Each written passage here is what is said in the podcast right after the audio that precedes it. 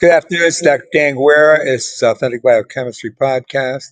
Today is 18 December 2023. It's going to be uh, chapter number eight in our discussion of um, this system centering around lipoprotein lipase.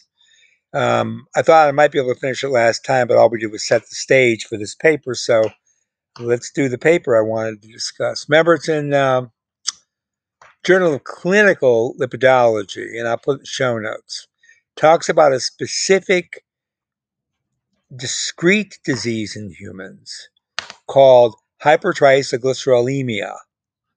And of course, because there's high levels of circulating triacylglycerol, that could be a risk factor for cardiovascular disease. Now, there's a monogenic form of the disease that's been described. It's called familial chylomicronemia syndrome. That's a very rare disorder characterized by fasting chylomicronemia and a severe hypertriacylglycerolemia of greater than 10 millimole per liter. Okay. So this FCS the familial chylomicronemia syndrome only affects about 1 in 100,000 to 1 in 1 million people. So it's very rare. and it does present very early in life. So it's it's a terrible disease because it affects children. It's caused by a homozygous compound heterozygous or double heterozygous mutation in LPL or genes that regulate LPL. Which ones? Ones we've been talking about the last seven lectures. ApoC2 uh, and also ApoA5, which I mentioned a couple of times.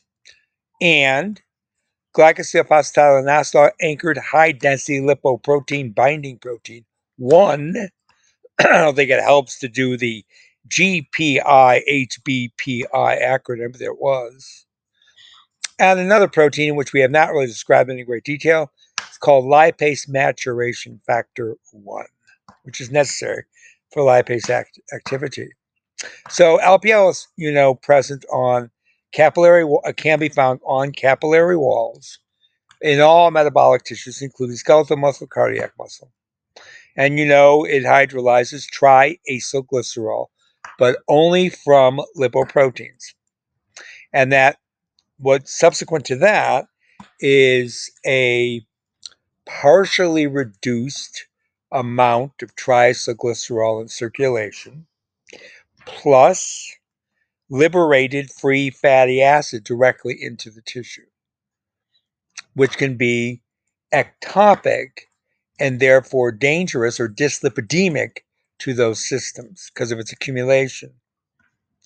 Now, a dis functional LPL will lead to obviously severe hypertriacylglycerolemia because you're not getting clearance of chylomicrons or in some instances VLDL. So what they in this paper say is that one of the really common health risks besides getting into the cardiovascular disorders that can occur in young patients with FCS is pancreatitis. So that's going to be high levels of stored triacylglycerol, either in the acinar cells of the pancreas or ectopically to them. Okay? And so that means inflammation of the of the pancreas, and that can unfortunately lead to mortality in and of itself, uh, not even leading to um, pancreatic adenocarcinoma severe pancreatitis can be lethal.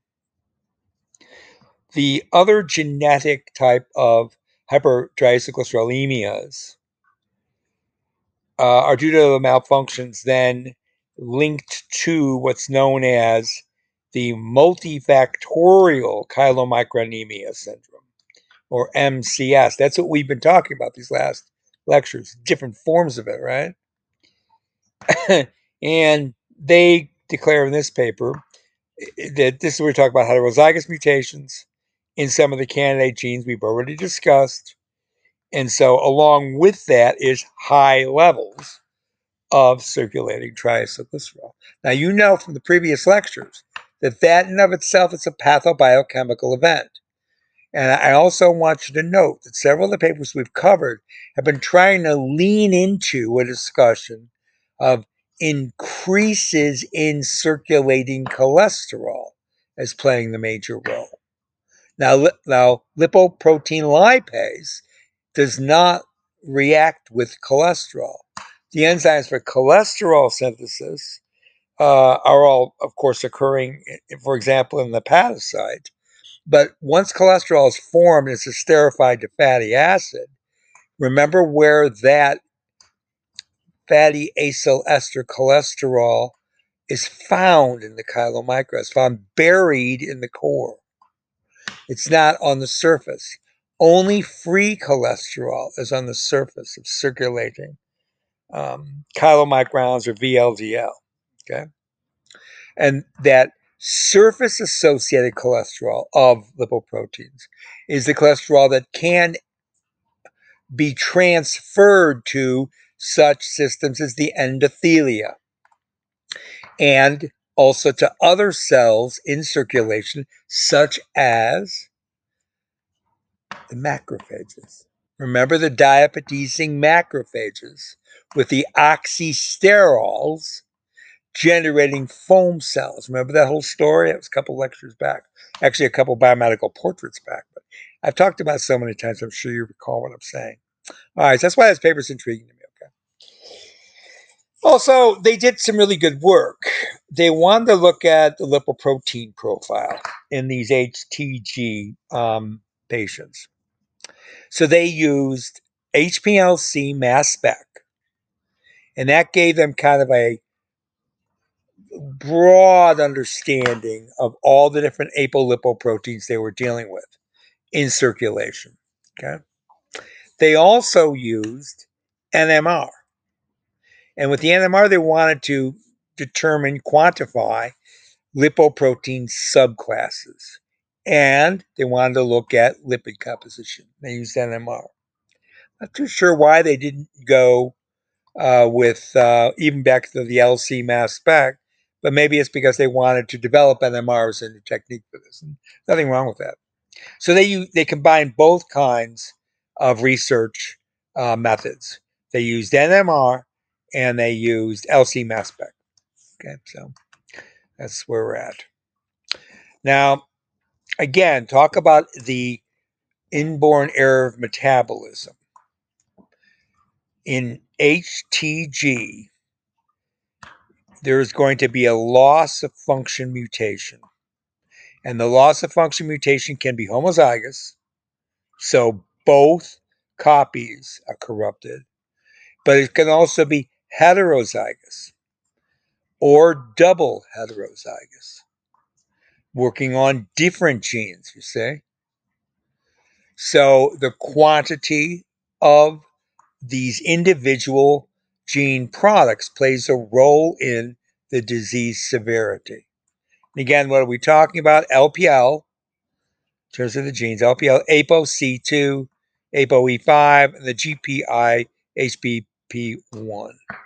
Remember that tethers lipoprotein lipase, right? So, all right, so that I think that's all you need to know about most of this. Now, they use multiplex LCMS.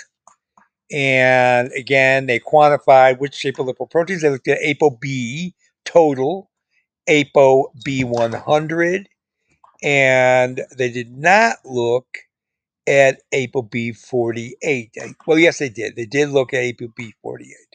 Okay, it's they they use a different technique for that though. For example, they didn't use the LC mass spec. They, used a uh, an ELISA method for ApoB48. That's kind of funny, but okay. And they also looked at several ApoA fractions: ApoA1, 2, 4. Then they looked at ApoC1 and 2 and 3. And so they were looking at multiple apolipoproteins that we had just discussed. The NMR they did again, lipoprotein subclass. both they wanted to look at the quantity and they wanted to look at the distribution of the different types of apolipoproteins that, that technique. and I won't go into details of how they were doing it. Um, subsequent to that, subsequent to this lecture, sometime I will go into the various mechanics of these methods. I think a while back I did cover NMR uh, quite extensively. I think I talked four or five lectures just on NMR as a technique. So I'm not going to do that right now. This is a all proton NMR type experiment. Not going to tell you, but they used uh, the details of the spec, but it was a Bruker uh, device. All right, so they had seven patients. Told you it was rare with what they're calling genetic, I would call inborn error metabolism. They had six males, one female, um, and they had various uh, ranges of BMI, but they were relatively low. They also had 10 normal lipidem- lipidemic controls. Those were all men, and they were all uh, between 23 and 24 years old, and their BMI was the same. The BMI they were looking at for these seven people was all uh, 24 plus or minus a couple of uh, data points. So pretty low BMI. These were not obese people, and neither were the controls. Okay. So the, take a look at those seven. Two patients, homozygous mutations in LPL. One patient, homozygous mutation in the GPI HBP1. One patient with a double heterozygous mutation in two genes, ApoC2 and LPL. Remember, those are going to be additive in terms of the disease severity. They had a heterozygous mutation just in ApoA5 and ApoC2. Then they had one patient heterozygous mutation in A5 together with ApoE2. Okay. So you can see how that this is what they uh, ended up finding in terms of their screening. They looked at circulating triacylglycerol concentration, and they found, of course, it was higher in patients that had the disease, 16 fold higher. Okay, so that's quite a bit. That would definitely be hypertriacylglycerolemia, 16 fold higher. So somewhere as close to 14 millimole per liter versus about 0.9 millimole per liter. So, wow. Okay. Con- cholesterol concentration was higher in patients also with the HTG, but this was much less significant. Probably not hardly significant, even statistically. Uh, about a 1.5 fold difference. So, was that 50%, right? The HDL cholesterol concentration was lower, and again, not by much. Uh, somewhere is about 30 to 40%, I would say. And the patients with this genetic hypertriglyceridemia did have higher concentrations of non HDL cholesterol. I'm going to explain what that is in a minute. But again, it's only about twofold. Okay. I mean, compared to the 16 fold increase in triglycerol, which of those two metrics you think is going to have the major effect on the pathobiochemistry, pathophysiology? If you're thinking triacylglycerol, then you're thinking like me. So they did a graph where they looked at the concentration of um, various triacylglycerol levels, looking at all these different patients, and then the normal lipidemic lipidic patients. And what they found was that, for example, those that had mutations in the let's see, let's pick one out, ApoA5 tended to have the higher concentration of triacylglycerol. And that was very similar to patients that had one of the LPL mutations. All the others clustered below that, um, but that's primarily what they found. So they looked at triacylglycerol, total, total cholesterol, HDL cholesterol, and again, the non HDL cholesterol. And again, you already get the feeling what's going on here. The uh, the patients all had high tag and relatively higher levels of cholesterol, but not that much more. Certainly doesn't look statistically significant, although they do declare it is. With that sample size, I don't know how they were able to pull that off. Let's say they did. I mean, when you have seven patients that have the disease and 10 that don't, it's a really small n number. Now, let me explain a little bit about lipid transport on lipoproteins. Okay, so you have a, a, significant enzyme to discuss that we have talked about in the past, I know, but I know that you don't necessarily have all of my lectures memorized, which is not surprising. I don't even have them all memorized. I just have them all internalized, you see. Now, there's a really important enzyme besides lipoprotein lipase, and it's not just, but here's another one, hepatic lipase, right? Which, which is secreted by the liver. But there's also LCAT, okay? Now, LPL and hepatic lipase are all found in the same family that pancreatic lipase is found. Okay? And you know there's a pro-lipase for the pancreatic lipase, but so I talked about in the past. But let's talk about LCAT. LCAT, we mentioned last time, is lecithin cholesterol acyltransferase, acyltransferase. And it is involved in the esterification of free cholesterol. Not really necessarily free in solution, of course, free in association with plasma lipoprotein. Yes, plays a very significant role, LCAT does, in HDL metabolism. Because we know that deficiencies of LCAT lead to the accumulation of the nascent pre beta HDL, just a sub isoform of HDL. And that's due to an impaired maturation of the HDL particles. Enhanced expression of LCAT is associated with formation of very large ApoE rich HDL1 particles.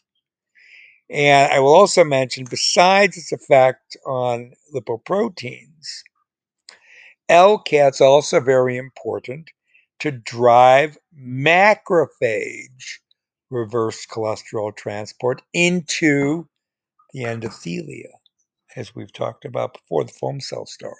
So now you know a little bit more about LCAT. I'm going to tell you more about it later, okay? LPL, remember, it's expressed in lots of different tissues. It's very significant in the adipose and striated muscle. Um, it can it's typically found in parenchymal cells like adipocytes, as you know, and myocytes. You can also find it secreted. We talked about that.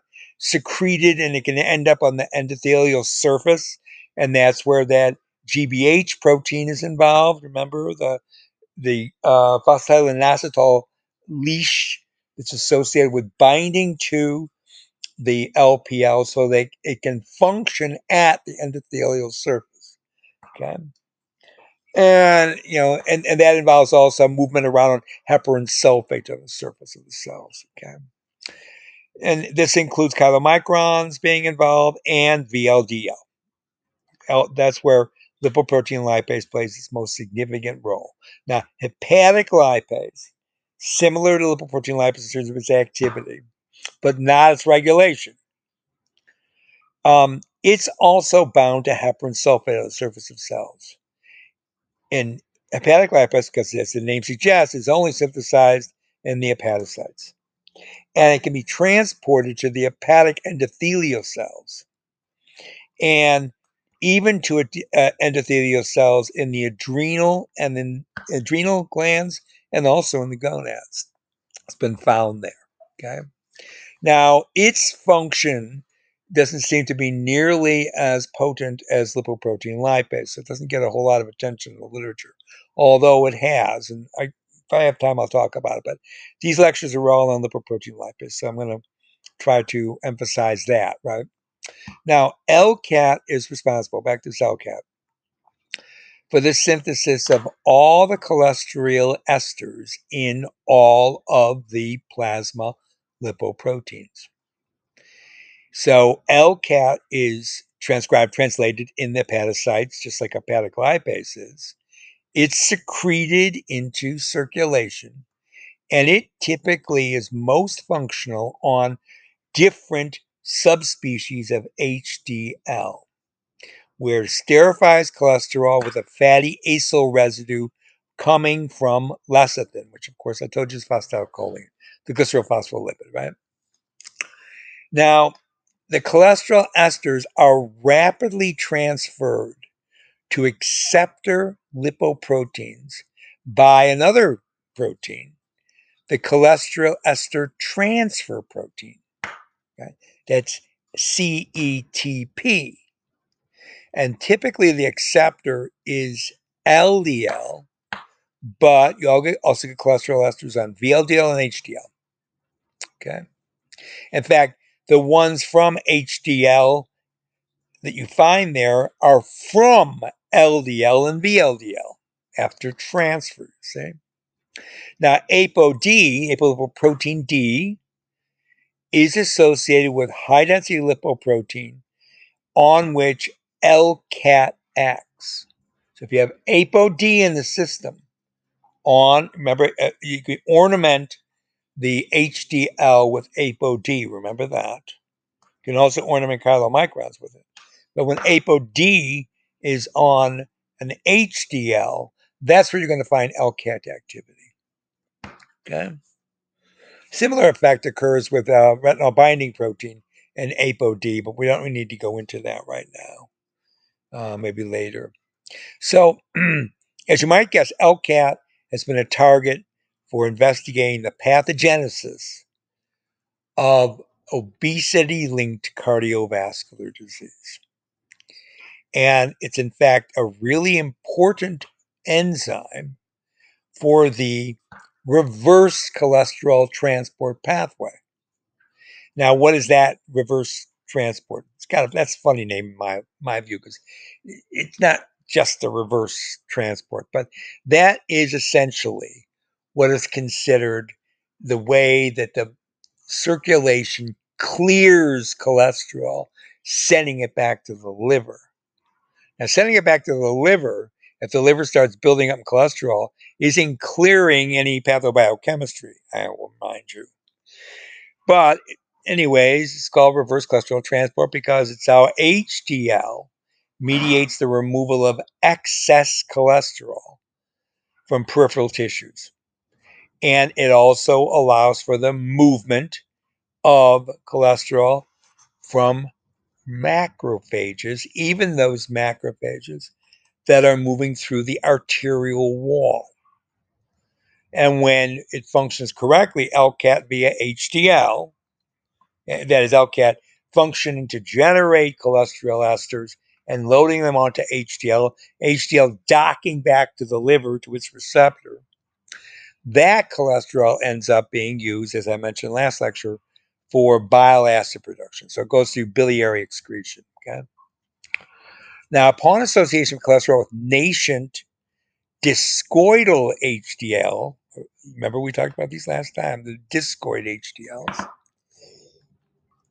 it becomes esterified by LCAT.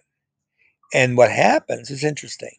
It partitions the cholesterol esters where? Remember, these are very hydrophobic substances, right? So where are they going to be in the HDL? Just like they were in the chylomicron, buried in the core. Okay. And when that happens, actually, the NDHDL particle, that is the nascent discoidal HDL, now has been transformed into or converted to mature HDL3, HDL2 subclass lipoprotein particles. Now, when cholesterol is esterified in HDL, the LCAT maintains the gradient of free cholesterol on the surface between even the cellular membranes where the lipoproteins may be interacting with and within the HDL core. So that means if it's functioning correctly, LCAT can be involved in a continuous movement from of cholesterol from cellular membranes into the lipoprotein core and then ultimately transporting that cholesterol back to the cell. That, in a nutshell, is the RCT pathway, reverse cholesterol transport pathway. That's why when you hear about cholesterol HDL, right? Well, if there's a lot of cholesterol in HDL, they have to tell you if it's free or cholesterol ester. Because if it's free, that cholesterol can be added right back to a membrane. right? In other words, it's directly into the macrophage. Right? So if that happens, it's not giving any positive effect on clearing cholesterol. Right? So you understand that? Very important to make that distinction. Okay. And just remember that this whole process means that LCAT seems to be the important enzyme for delivering cholesterol to the liver, ultimately for cholesterol degradation pathway leading to bile acid production, which would make it then to the intestine, and bile acids aid in the emulsification of dietary triacylglycerol, along with phospholipids and whatever cholesterol could be in the diet. So they're interested in LCAT because it's involved in HDL activity, as I'm explaining to you, but it's also possibly when it's not working correctly, like when it's deficient in increasing the amount of oxysterol LDL, which you know is much more of a potent atherosclerotic substance event than free cholesterol is. So it has to be oxidized. So cholesterol is not an agent of atherosclerosis. Oxysterol is. So you can, you know, again, people have argued, well, isn't that still cholesterol? No, it's oxysterol. So you have to have that um, cyclophenanthrene ring oxidized for it to occur in an atheroma. If it's not oxidized, it won't. And that reaction, that, that oxysterol activity, is not going to occur unless there's a long residence time of free cholesterol, free cholesterol on the surface of circulating lipoproteins, which again could mean a deficiency or a corruption of LCAT activity. That part, of course, is uh, a, a, possible discussion we could have, right? So, the terminal catabolism of partially degraded chylomicron, meaning a chylomicron remnant, is, is mediated by receptor dependent endocytosis, as I've been saying. Right? So, there is a unique CR receptor, chylomicron remnant receptor, at the liver. Now, HDL binds with high affinity to sites on that hepatocyte. It seems like HDL is binding possibly to the remnant chylomicron receptor. Hence, when there is an abundance of chylomicron remnant because of LPL deficiency or corruption, or any of the antagonizing or agonizing activities on LPL activity in situ, right? The higher concentration of circulating chylomicron, chylomicron remnant, VLDL, VLDL, VLDL remnant can compete with HDL docking on the liver meaning that even if you're measuring HDL cholesterol, there could still be atherosclerosis, even associated with HDL, if that cholesterol is not esterified to a fatty acid. That's why it's not appropriate to simply say HDL cholesterol number is something of by itself a unique and very valuable metric for considering cardiovascular disease. Cardiovascular disease is primarily the result of dyslipidemia, only one component of that being oxysterol. Yes. So that's the whole point, okay? That I keep on emphasizing, right? So they measure the apolipoproteins in L, using LP, uh, using LC mass spec. Let me take a look here. Oh, okay, I'm almost out. I'm glad I looked at the time. I didn't want to be cut off. Looks like we're going to have to do one more lecture here on LPL. That's fine. Um, this is Dr. Dan Guerra, Authentic Biochemistry uh, podcast on 18 December 2023. That makes it a Monday. Um, saying bye for now.